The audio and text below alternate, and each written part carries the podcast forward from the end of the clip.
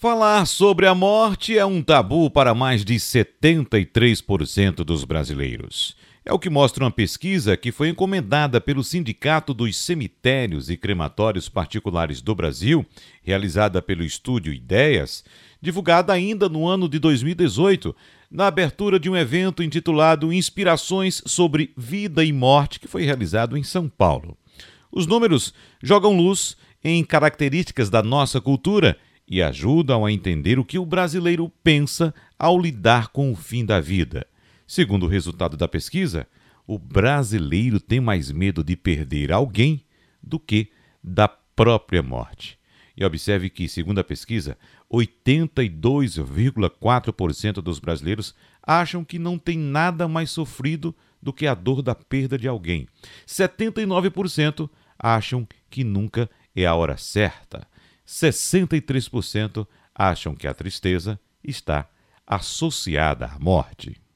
Vamos conversar sobre esse assunto com pessoas que conhecem muito bem esse momento difícil em que todos nós passamos, ou com parentes, ou que vamos passar em nossas vidas, seja para lidar com herança, seja para lidar com despesas no final da vida, seja para lidar com o que a gente deixa para os nossos filhos, para os nossos herdeiros. Vamos conversar com o advogado previdencialista Paulo Perazzo, que está com a gente agora. Vamos fazer logo agora a nossa saudação inicial. Mais uma vez, muito obrigado. Bom dia, doutor Paulo. Tudo bem com o senhor? Bom dia, Wagner.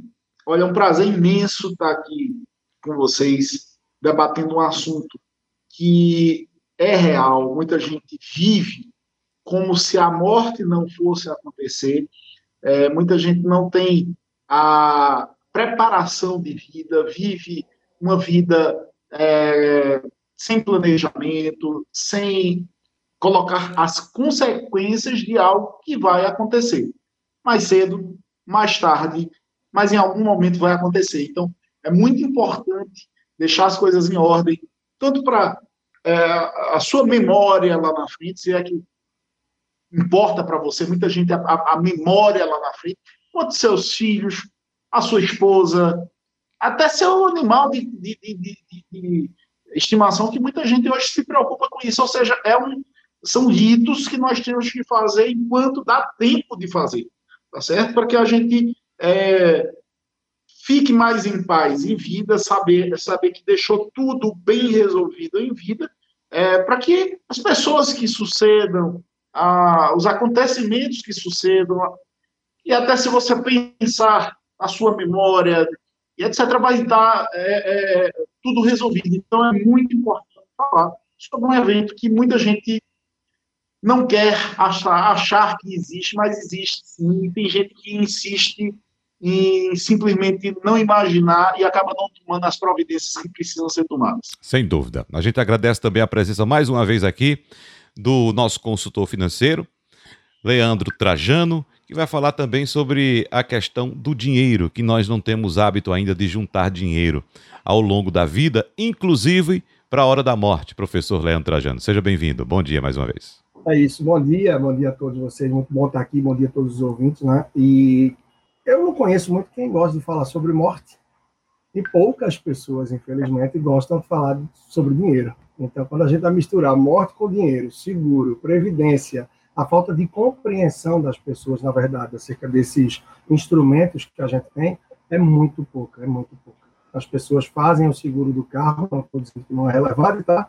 É óbvio, mas as pessoas não fazem o seguro de vida. Então, a lataria ali vai protegida, uhum. a vida que está dentro nem sempre vai.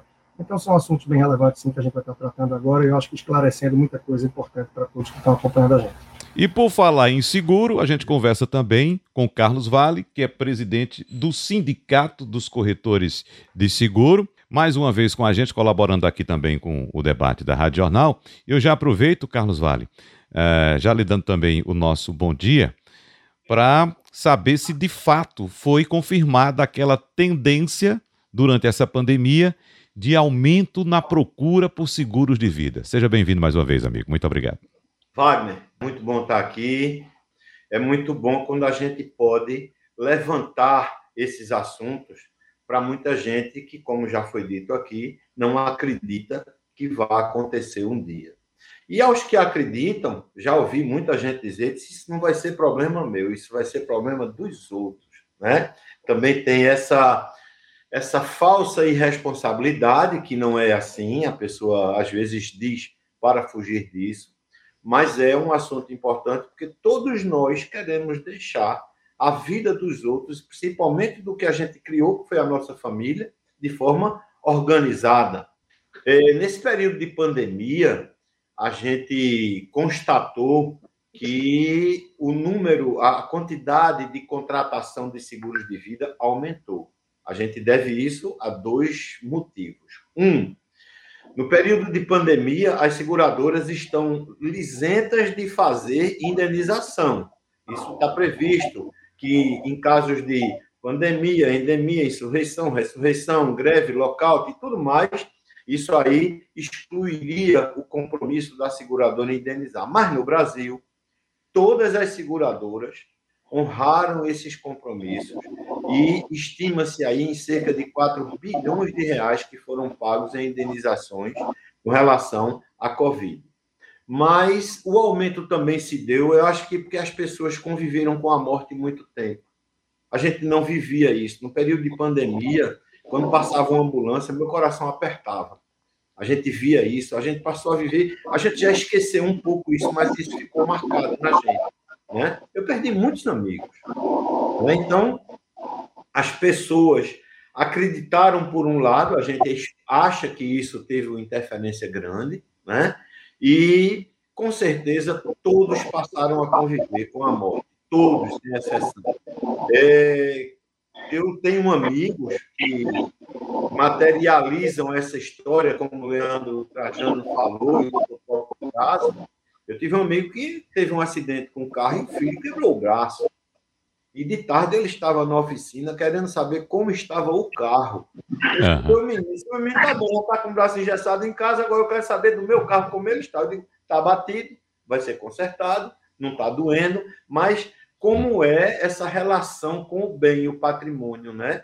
E aí termina que o princípio da gente começar a programar o nosso futuro, né? Essa sucessão de geração, né? Esse pacto de geração, né? É que a gente tem que começar a se prevenir, se prevenir com seguro de vida, com uma boa previdência, com atitudes que a gente possa tanto guardar como não perder, né? E aí é que a gente vai poder ter a oportunidade de mostrar, através de alguns exemplos, todos, eu tenho certeza que tem milhões de exemplos e podem esclarecer e, e, e orientar quem de fato pensa nisso. E a gente tem que pensar porque é fato, vai acontecer. Eu acho que só não aconteceu com Ulisses Guimarães. É. Exatamente. E ele disse que não acreditava na morte e falava: se eu morrer um dia, uhum. não era quando eu morrer, ele dizia: se eu morrer. Mas, enfim, obrigado pela oportunidade, por compartilhar com, junto com você, meu amigo. Obrigado, nós que agradecemos. Doutor Paulo Perazzo, se o morto soubesse a confusão que causa na família após uma sucessão mal planejada, seguida de uma morte que jamais foi calculada, acho que pensaria muito no planejamento do próprio futuro e nos cuidados, evidentemente, com a família, doutor Paulo. Agora, de acordo com o seu tempo, com sua experiência na lida com essas situações, doutor Paulo Perazzo, quais são os problemas mais comuns que o senhor já observou nessas ocasiões? Uma questão que eu acho que ninguém falou, pouca, se alguém falou, eu não chego no, no meu conhecimento.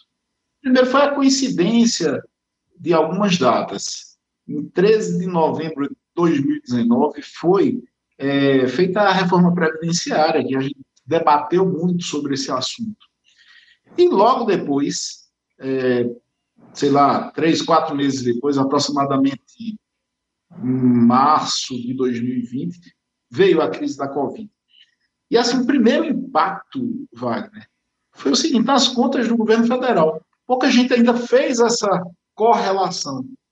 Mas olha, para você ter ideia, uma viúva que ganhava 100% do salário do, da aposentadoria do, do falecido marido, em alguns casos, é, houve uma redução aí de 60% do valor do que ela, do que ela iria ganhar. porque é, existiu a questão da cota, que é 50% da família mais 10 de cada dependente, ou seja, uma cota mínima de 60%. Antes era 100, a esposa ganhava 100%. Só que aí entrou outras variáveis. E aí veja que impacto para a economia, de uma maneira geral. Muita morte. Olha, a quantidade de gente que eu recebi aqui do escritório é, de pensão por morte não foi brincadeira. E aí eu vi de tudo. Eu vi gente que morreu por causa da Covid. Eu, eu vi gente que morreu por causa da reação da Covid, sabe? Porque a, é, teve gente que esperou um ano inteiro para poder se vacinar. Quando tomou a, a vacina, deu algum tipo de reação. Então, assim, foi muita morte junto. Eu, eu conheci gente que perdeu a mãe e o irmão num dia só. Então, assim, a quantidade de, de morte foi incrível, sabe? Histórias dramáticas. Uma, uma mulher que teve aqui perdeu o marido numa semana e a filha de 30 anos de idade na outra semana teve que tomar conta de uma netinha de 7. E, assim, uma mudança muito drástica, muito profunda, muito coletiva. É, dinheiro envolvido, a quantidade de dinheiro que circularia antes da reforma é, seria uma, por causa da reforma foi outra, uma quantidade então, assim, causou impactos na, na, na, questão da renda das famílias, na programação das famílias, e tudo isso parece que até foi houve uma sincronização meio inconsciente, mas houve, tá certo? As pessoas esperavam ganhar mais, houve a reforma que reduziu e logo depois muita gente morreu. Isso foi uma coisa que eu senti muito, muita gente está tendo dificuldades existenciais, porque é, houve essa mudança com muito menos dinheiro. A segunda coisa que eu percebo, é, é, é, Wagner, isso é uma coisa que até me, me, me deixa um pouco constrangido, mas é que, às vezes, você. Tra... Primeiro, muita gente trabalhou muito e não viveu um dia da aposentadoria, sabe? Ou morreu prestes a se aposentar, a, também questões da Covid. O cara trabalhou, juntou certidão, tempo, carteira de trabalho, quando o cara estava prestes a se aposentar, o cara não gozou do dia. Eu vi, eu vi muitos casos desse aqui. Até deixou para vulva, mas assim, como é importante a gente tentar viver bem cada dia. Cada dia é uma dádiva, realmente, porque. E a terceira questão, que isso muito, muito me deixou uh, surpreso, é o seguinte: as brigas do inventário, sabe? Como você não deixar. É, não fazer o planejamento sucessório antes, sabe? O que vai ficar para ti? Você deixar menos conflito. Se é, quem existe, quem, quem acredita no lado espiritual, vai ficar se contorcendo lá do outro lado, porque vai entrar, vai ver isso, sabe, assim, no lado espiritual. E quem não acredita vai dizer: olha, eu deixei uma memória que é uma memória conflituosa para meus filhos, filhos, herdeiros, etc a ponto, Wagner, sem querer tomar o tempo dos debatedores, mas eu estou vendo muito caso que o conflito é tão grande que acaba um apenas tomando conta de tudo, entra como inventariante, se aposta e os outros é, ou são mais débeis, são menos informados, não tem tanta força, não tem tanta disposição para brigar.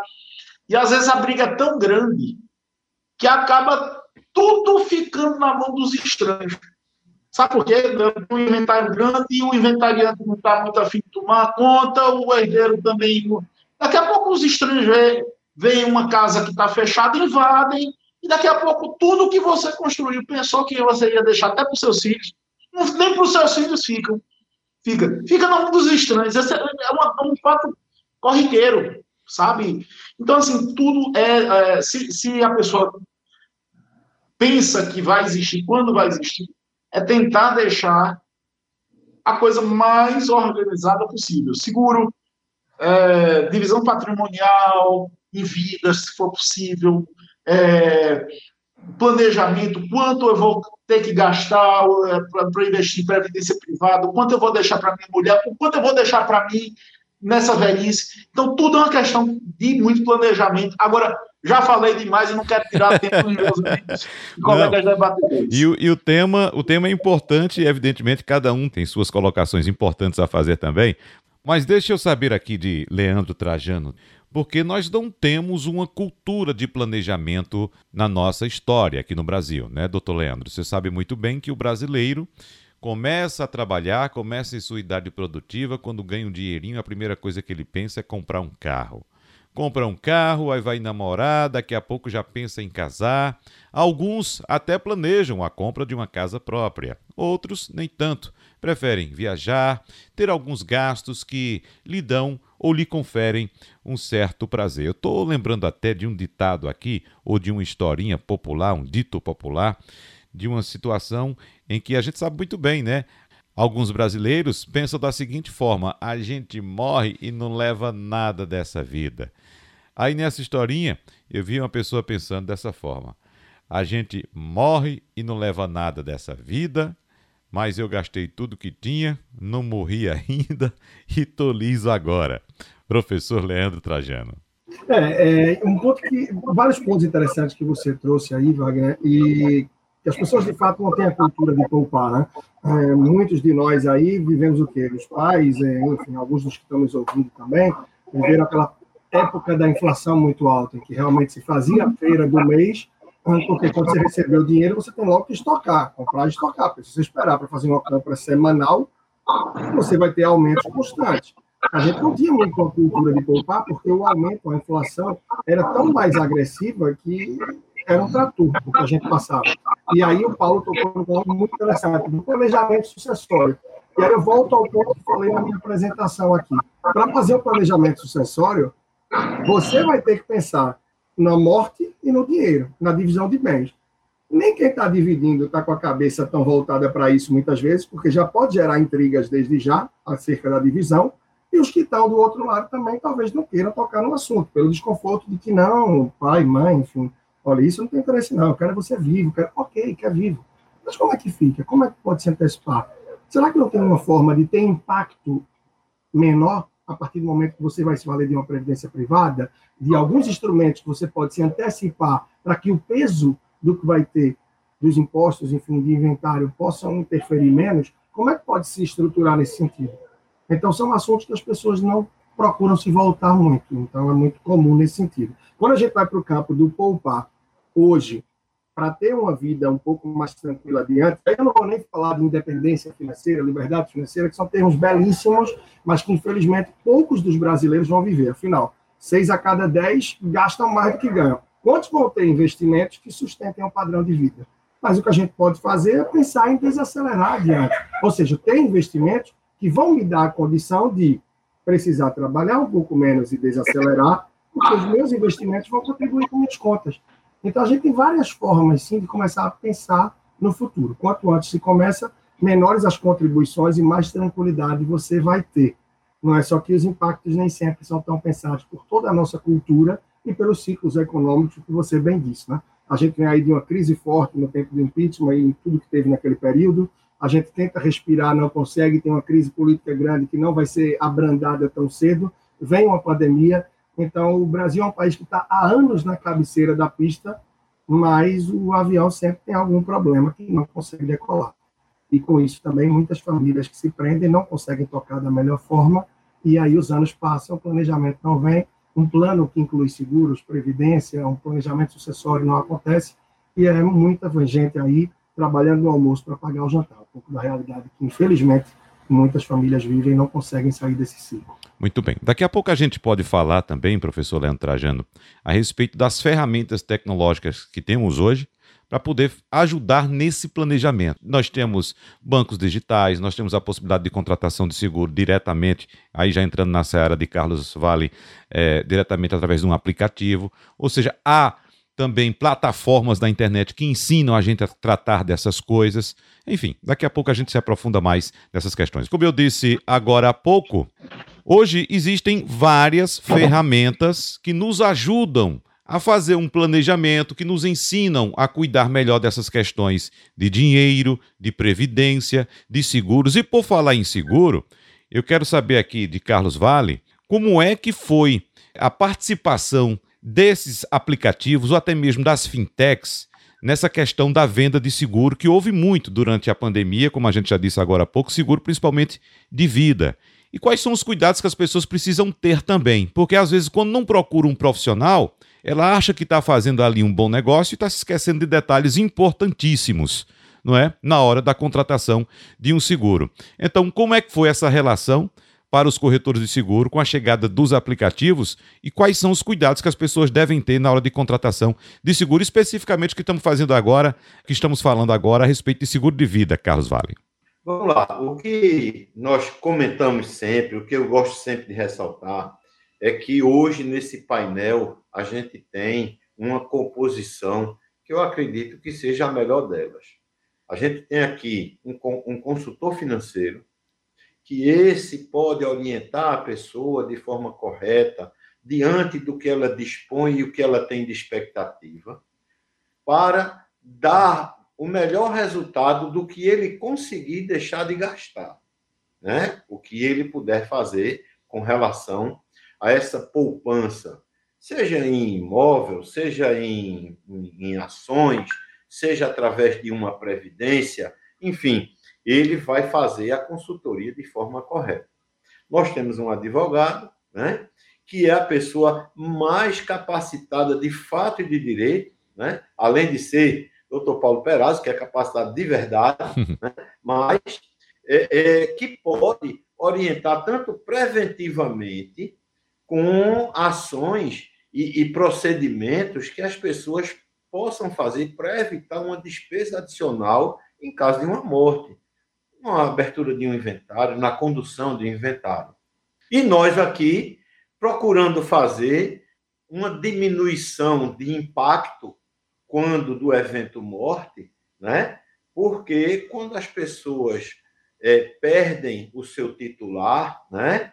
Muda tudo, não só psicologicamente, não, não abala somente isso, não, abala financeiramente. Então a gente procura minimizar os riscos. Eu até digo que na verdade, o seguro é um instrumento que visa compensar financeiramente as consequências de um evento. A gente não, ninguém se pre, ninguém premia por ter morrido, ninguém paga é, é, nenhuma uma bonificação por morte, né? E o que acontece muito é que quando a gente não procura um profissional, a gente dá com os burros na água. Vou lhe contar que essa semana um amigo meu me procurou, disse, Carlos, valeu, eu tenho cinco seguros que eu fiz há mais de 10 anos. Hoje eu estou pagando seis mil e poucos reais destes seguros. Agora eu notei que um custa mais, outro custa menos.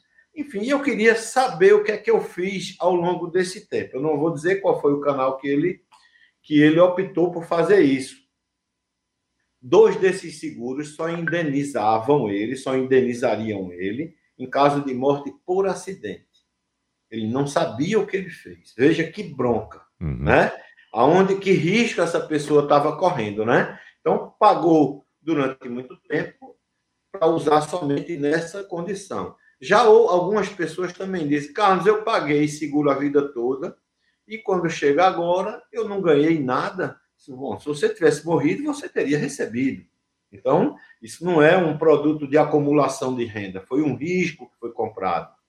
E quando a gente procura uma pessoa que não é conhecedor do assunto, você corre sérios riscos. Eu digo até que se você fosse medicar no balcão de uma farmácia, o remédio que você vai levar é o que ele tem na prateleira, né?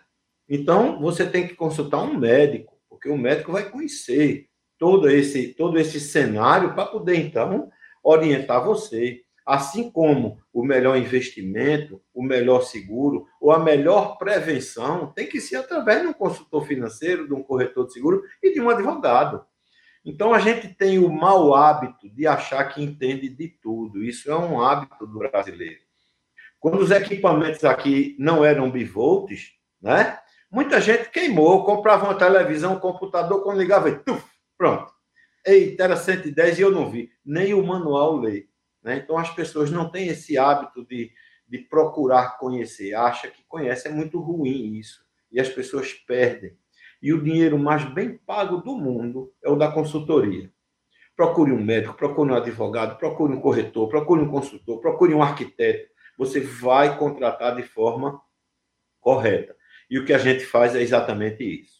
Quando a gente dimensiona um seguro de vida, eu comparo dois momentos para você ter um entendimento fácil. Eu comparo um rapaz com 30 anos de idade, casado, com dois filhos. Se ele vier a falecer, a necessidade financeira dele é enorme. Né? Deve ter escola de filho, você projeta aí uma despesa muito grande por um tempo razoável. Né? E o risco dele morrer, pequenininho. Aí você pega meu pai, 90 anos de idade, né? faleceu, minha mãe fica com a aposentadoria dele, né? todos os filhos formados. Qual é a consequência, a necessidade financeira por conta da morte dele? É pequena, é abrir um inventário, né? ela continua com a pensão, vai precisar de alguma coisa para complementar, mas também deixa de ter a despesa dele. Né? Agora, qual é o risco de morrer? É desse tamanho. Então, seguro de vida tem que ser constantemente avaliado para você não pagar nem a quem do que você precisa, né, do que você deve pagar, nem além, por uma coisa que você não vai precisar, nem vai utilizar. As seguradoras não têm muito esse, esse, esse relógio aí para medir isso aí, mas a gente já viu casos né, de pessoas que ganham um salário mínimo com seguro de 2 milhões, 3 milhões de reais. Então, ninguém pode ser premiado por conta de, de uma morte, né? Ele, ele é um instrumento para compensar financeiramente as perdas de um evento previsto, que é incerto, né? Enfim, aí é o papel da gente e nesse universo a gente procura atender. A questão de contratar seguro através de Insurtec, que foram aprovadas agora, né? É muito delicado, porque cada caso é um caso. Uhum. Você tem herdeiros, você tem, eu conheço casos que até é difícil de você você tentar adequar numa pólice, né? Pessoas com três famílias. Eu tinha um rapaz que disse: Eu quero fazer minha vida, organizar as famílias, né? Então, enfim, mas ele foi, foi é, pontual porque ele contou o que ele precisava, né? Isso, a parte, o problema dele não tem nada a ver, mas a pessoa procurou fazer de uma forma que, que atenda às necessidades dele. Então, se você vai fazer um seguro, se você vai fazer uma consultoria financeira ou jurídica através de um Google, não desmerecendo é, é, o, o, o, que o Google pode oferecer, você corre, corre sérios riscos. Uhum. Muitos riscos você corre. Exatamente. Né? Eu achei interessante o que você falou, porque eu tenho visto isso na prática aqui, que são duas versões completamente diferentes da mesma história. Chegou um caso aqui outro dia em que é, uma das filhas estava tomando conta de tudo e disse: Olha, eu sempre tomei conta do meu pai. Elas nunca quiseram saber do meu pai, do nosso pai. Então, eu perdi minha vida para tomar conta do velho. Está cobrando eu a conta. Mais. Aí, tudo bem. Aí eu escutei a outra versão, a versão das irmãs. Só, ela sempre se aproveitou do velho, passou a vida inteira encangalhada no velho, não trabalhava, não fazia nada, e agora, na morte, ainda quer viver do inventário que é nosso. Então, são duas versões é duas versões bem diferentes do mesmo fato. É. E ainda tem terceiro, o, o, o, terceiro ponto, que é um ponto que eu também escuto muito isso, sabe? Olha, eu tenho três filhas. Fulana foi a única que entrava na briga por mim, que me acompanhava no hospital e que deixava de sair. Porque eu vou beneficiar as outras duas em igual montante, se so, somente uma era que brigava realmente por mim. Então, planejamento é muito importante, inclusive na área de seguro de vida. Você, você fazer um seguro, deixar muito claro o porquê, sabe, fazia isso, se, se for ou, ou um testamento, ou um seguro. Porque até no seguro as pessoas se sentem, às vezes, preteridas. Por quê? É, deixou para ela e ela agora ficou bem e eu não. E, eu, e, e aí começa todo discussão judicial. Mas, assim, é, você, é uma questão de reconhecimento, é pensar na morte e é pensar na gratidão das pessoas que, na vida, foram as pessoas que realmente brigaram por você, sabe, Wagner? Uhum. Aquela pessoa que ia para o hospital, que ia para a delegacia, que era a pessoa que se envolvia na sua briga. Então, tudo isso, tudo isso é planejamento. É. Planejamento de, de, de, de testamento. E, e, é uma coisa muito difícil. Eu me lembro que a gente falava, e veja como é difícil aqui. Eu, eu me lembro que a gente, é, uma época dessa, falou-se muito no, na questão de Dominguinhos e, e, e Geraldo trazia muito do debate, sabe, a questão do, do testamento, do, de onde ele queria ser enterrado, queria ser enterrado em Garanhuns, e, e teve toda uma, uma história para saber se ficava aqui ou não. E aí eu, eu até falei para Geraldo, disse, olha, Geraldo, existe um negócio chamado codicilo. Codicilo é uma cartinha. Você faz uma carta, reconhece que eu quero deixar algum bem, alguma coisa é, para uma pessoa que eu tenho uma gratidão. E eu disse, ó, eu trouxe aqui para você assinar, Geraldo, e esse codicilo aqui era, era um bem, um negócio, um radinho que ele tinha. Eu vou guardar no meu cofre, mas eu quero Deus me livre de assinar, porque isso aí traz azar. e ele não assinou. Uhum. Mas assim, é, veja a relação difícil, né? As pessoas acham até que fazer o seguro de vida, Carlos, se você fizer o seguro de vida, você já está dando chance, é, chance para a morte chegar junto de você. Sabe? Ó, eu vou começar a fazer seguro de vida, eu já estou já tô me auto-adorando. Então, Existem essas crenças, mas existe uma realidade que às vezes é maior do que a crença, sabe? É, é você ajudar alguém que te ajudou mais, prestigiar alguém que te prestigiou mais na vida, planejar mais a sua velhice ou a sua morte. E como é que você vai querer deixar esses filhos, essas filhas depois? Quem acredita na espiritualidade para não estar tá do outro lado vendo uma briga, uma confusão tão grande sem poder fazer mais absolutamente nada. É. Realmente. eu fui abordado por uma pessoa que quis me vender um túmulo. E isso mostra um pouco do que você falou. A primeira coisa que eu disse, minha filha, eu vou deixar esse problema para os outros. Eu não quero, isso vai dar um azar. Ela fez, eu não estou querendo vender para o senhor, não. É para seu pai, que já está velhinho, e tá, tá, tá, tá, lá, ela transferiu para outro, ela colocou uma verdade numa coisa que a gente não enxerga. É exatamente o que você falou, né? Então a gente não, não consegue prever como Leandro pode dizer, não é só para você, você não vai ganhar esse dinheiro, você não vai usar. É, ela falou, meu pai, e realmente eu digo é exatamente isso que eu não tinha pensado e vamos fazer. Leandro, eu tenho um, ponto para você aqui, mas eu sei que você quer entrar nessa história também, então faça seu comentário, que daqui a pouco eu trago o que eu quero abordar. Fique à vontade.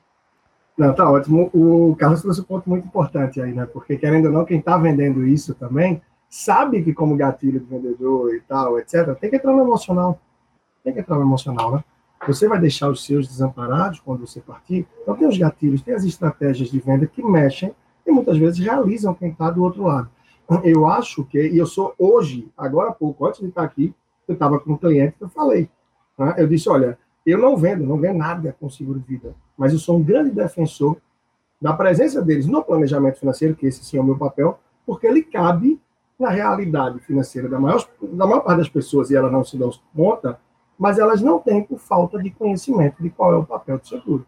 As pessoas desconhecem o papel do seguro de vida. É aquilo que eu falei logo no começo da, da conversa da gente.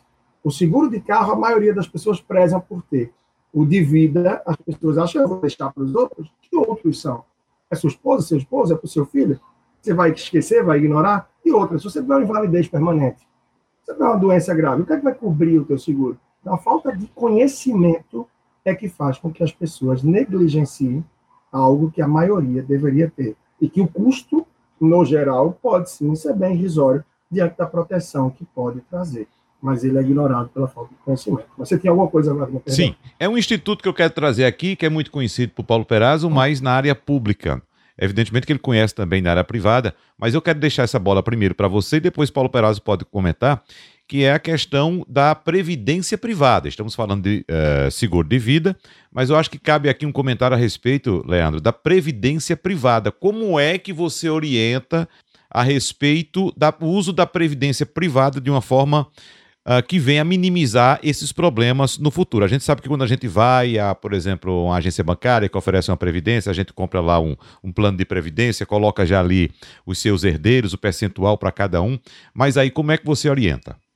É muito, muito importante, porque de fato a previdência também é um instrumento que não é nada simples, é uma excelente ferramenta, sim, é, que deveria, para muita gente faz sentido, não digo que seja algo obrigatório, todo mundo tem que ter uma previdência, não.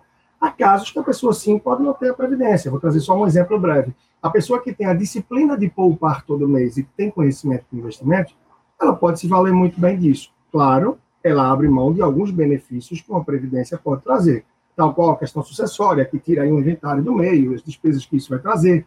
Ela pode perder, se para ela for viável, interessante, a questão do benefício tributário, não é? Que serve aí para quem faz a declaração de imposto de renda completa, é uma parte pequena da população, assim, digamos mas o grande problema da Previdência é que quando ela nos é apresentada e vendida, é de uma forma muito breve, muito rápida, onde ninguém explica bem para você PGBL ou VGBL. P de pode ou V de vida, não se explica muito.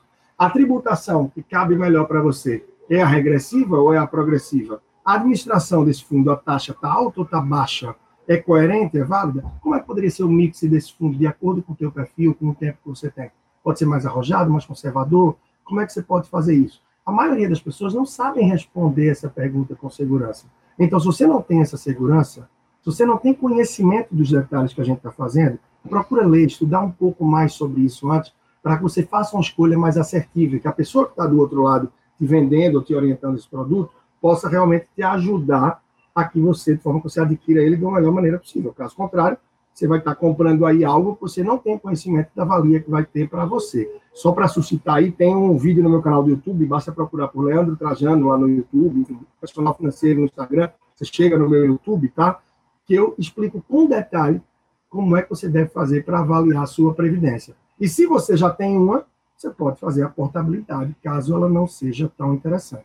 A previdência é sim um belíssimo instrumento, é válido para bastante gente, mas tem que se entender caso a caso e não pode ser feita aí de pacote para todo mundo, não. Tendo essa atenção, sem dúvidas, ela pode é, ser fantástica. Só para finalizar, é, muita gente se ilude, acha que com aquele valor que paga a Previdência, lá na frente vai ter uma bolada que vai viver dela. É muito raro encontrar alguém que consiga isso. De modo geral, realmente, o que se tem é uma renda complementar. E junto ao investimento que você tem, ou a uma é, enfim, o INSS, você vai ter, você pode atingir aí um padrão de vida, mas a previdência privada por si só não vai dar tudo que a pessoa precisa no futuro, de fato, a renda complementar. Bom, tem outras questões jurídicas ainda acerca da previdência privada, eu vou deixar por mais tempo aqui para o advogado Paulo Perazzo tratar no próximo bloco, que a gente já está encerrando esse bloco por causa do tempo do comercial. Nesse último bloco, como o tempo agora é menor, nós vamos tentar trazer de forma mais sintética as informações para que você entenda melhor tudo o que pode acontecer nesses procedimentos que a gente está orientando aqui junto com os nossos convidados sobre como minimizar a dor dos seus familiares no momento de despedida. E tocamos na questão do Instituto da Previdência Privada. Falamos com Leandro Trajano, que trouxe as questões econômicas, financeiras desse instituto. A gente sabe, a gente vai num banco, aí vem um gerente todo feliz, sorridente, lhe vender ou um plano de previdência, ou então uma capitalização, e sem explicar muito bem o que é aquilo. E temos implicações jurídicas também no que diz respeito principalmente à previdência privada, não é isso, doutor Paulo? Sem dúvida. Olha, Wagner, a primeira dica que eu dou é o seguinte: é você topar a previdência pública. Por quê? Porque a pública sempre é subsidiada. Certo? O que você coloca lá é uma parte daquilo que você vai receber no futuro. Tá certo? Porque existe receita de COFINS, receita de PIS, de loteria, de contribuição social sobre o lucro, são muitas fontes de, de, de receita e a sua contribuição, a que você paga, é apenas uma parte do que você vai receber. Ou seja, sempre há subsídio. Na, no INSS, sempre há subsídio. Você bota menos do que você vai receber no futuro. Tanto é, eu já fiz alguns cálculos o que você colocou lá dentro, mesmo com as correções atuariais, você trazendo ao valor presente, que é, é pega tudo que você pegar, um cenário sem inflação, tudo que você botou lá, daria para cinco anos ou seis anos de recebimento, certo? O resto é dinheiro público que entra. Então você deve fazer, primeiramente, o máximo que você puder, a maior contribuição que você puder na previdência pública, porque é sempre subsidiada. Vem, vem o seu dinheiro, volta e volta com mais, mais dinheiro de outros fontes que você não botou lá.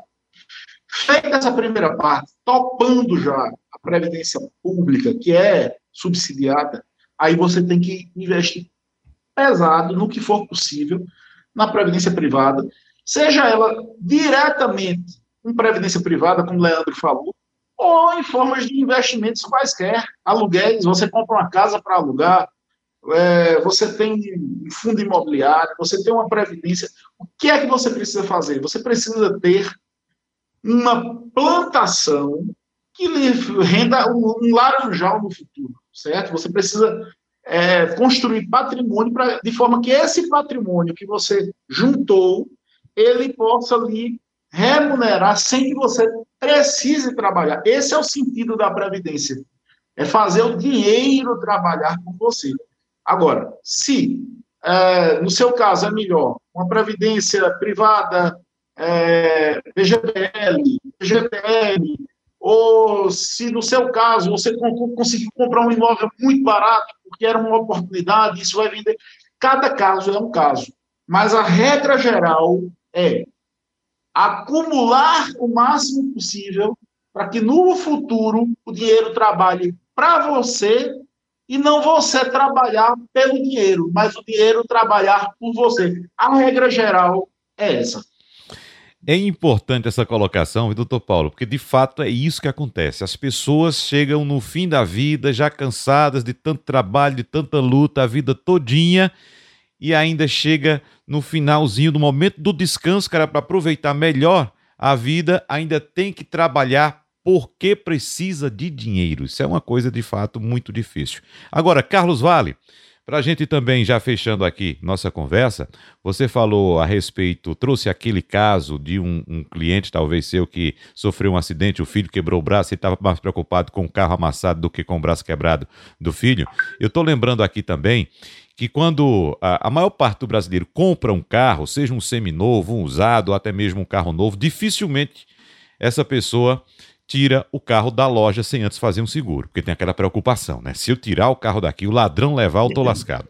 Vou ficar com uma dívida de 60 meses para pagar aí sem ter o carro. Se eu bater o carro aqui, o carro é, é, tiver perda total, a mesma coisa. Interessante que as pessoas não pensam isso na própria vida.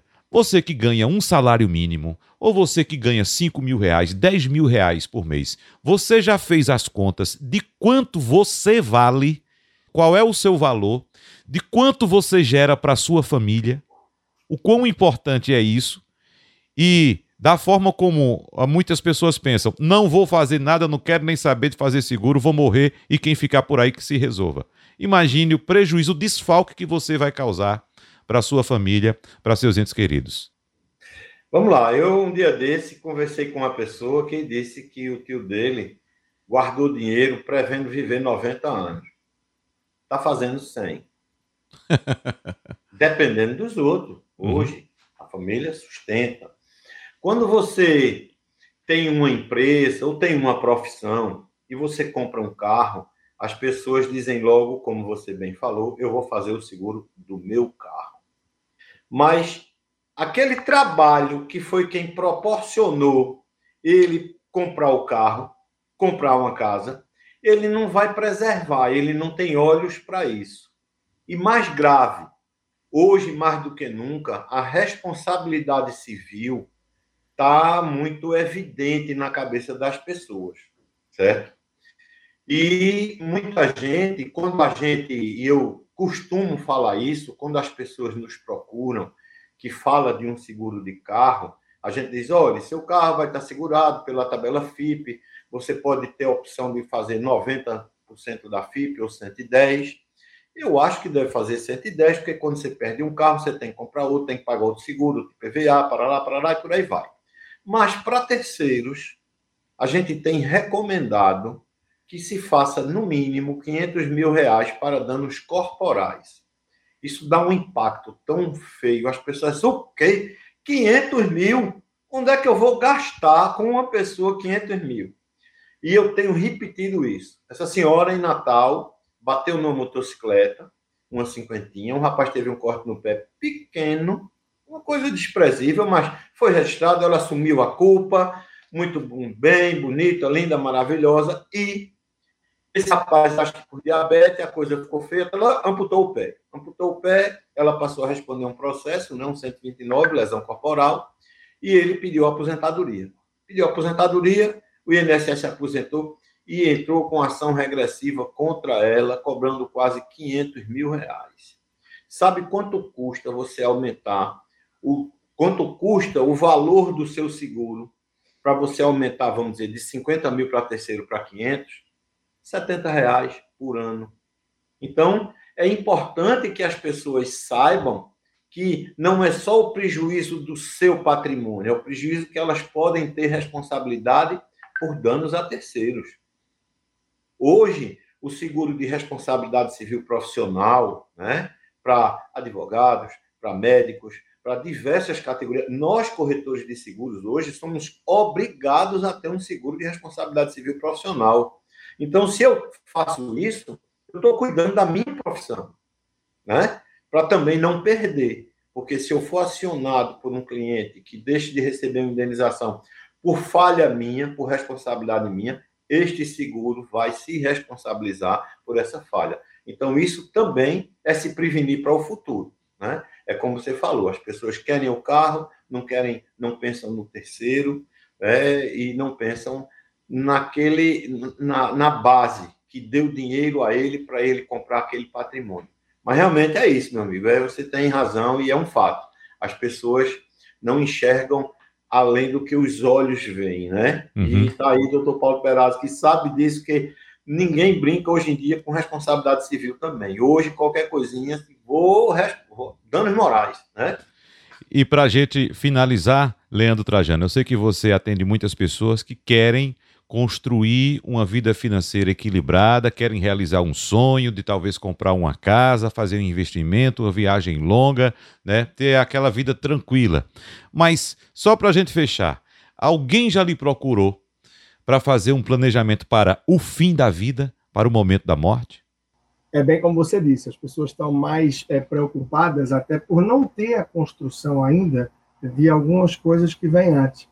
Então, poucos estão realmente se preparando para o que pode ou não acontecer no longo prazo, que é para essa morte. Até porque eu faço aí o recall daquilo que falei no começo, é um assunto que muita gente foge. E quando a gente fala de se programar para uma morte, a gente está falando de se programar, de se planejar financeiramente, que é um assunto que é tabu para muitos, às vezes sob o mesmo teto, não é? E aí muita gente tem dificuldade também de abrir isso para um consultor financeiro, para um mentor financeiro, como for, tá? um planejador financeiro, e para falar de morte também. Então, já tive sim gente que procurou para isso, mas eu conto nos dedos. Enquanto eu tenho que fazer uma lista enorme de Excel para pessoas que vêm procurar aí como sair do endividamento, como sair do empate e começar a poupar, ou aqueles também que poupam, poupam, poupam, mas simplesmente na poupança. Aí as listas são intermináveis, é difícil calcular.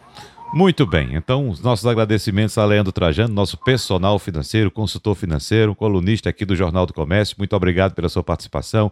Nosso amigo querido Paulo Perazzo, nosso amigo querido Carlos Vale. Paulo Perazzo, como sabemos, orientando sempre os nossos ouvintes a respeito de questões previdenciárias. Carlos Vale, que é presidente do Sindicato dos Corretores de Seguro. Mais uma vez, muito obrigado a todos vocês. Bom feriadão a todos e a gente deixa o nosso abraço para você que nos escuta e você que nos acompanha nesse momento. O debate é repetido amanhã às duas e meia da manhã. Muito obrigado, abraços e até a próxima.